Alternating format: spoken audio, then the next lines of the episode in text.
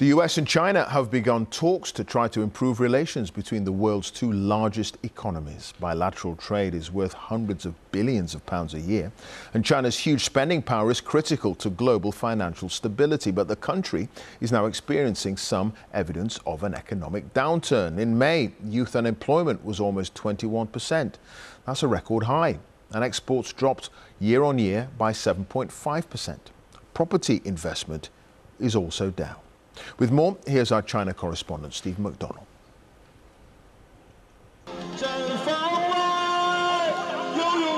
Street food scene in China would appear to show an economy rebounding strongly from the coronavirus. Experts say that's not the case. That rather, these consumers in the small city of Zibo are choosing a low cost, tasty option at a time of pressure on household incomes. This place is great for ordinary people. Recently, it has been hard to make money, but still easy to spend it. After three years of COVID, the economy is only slowly recovering. University graduates are being especially hit by China's economic doldrums, with youth unemployment hovering at or above 20%. Uh, yeah. Yes, I'm worried. There's a lot of competition. It's hard to find a job. All my classmates feel the same pressure.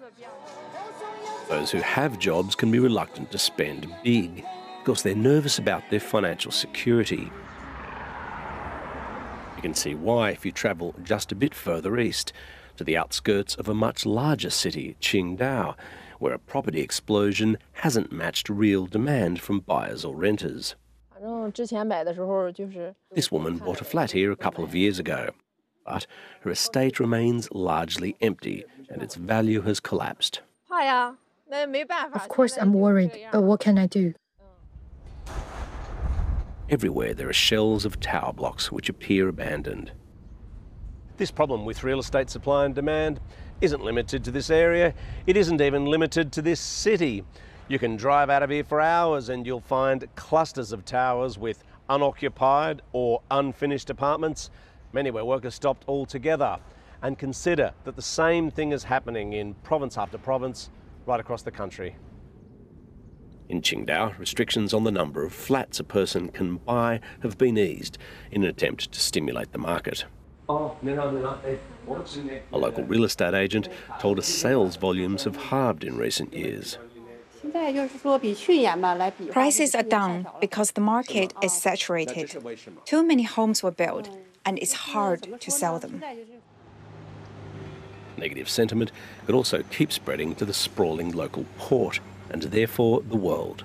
Reduced manufacturing and weak international demand means less stuff being exported, and slower consumption here means less imports of other countries' products.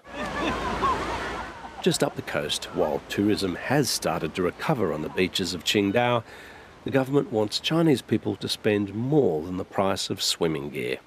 However, the fear is that pessimism is setting in, and it can be hard to turn around. Stephen McDonell, BBC News, Shandong Province.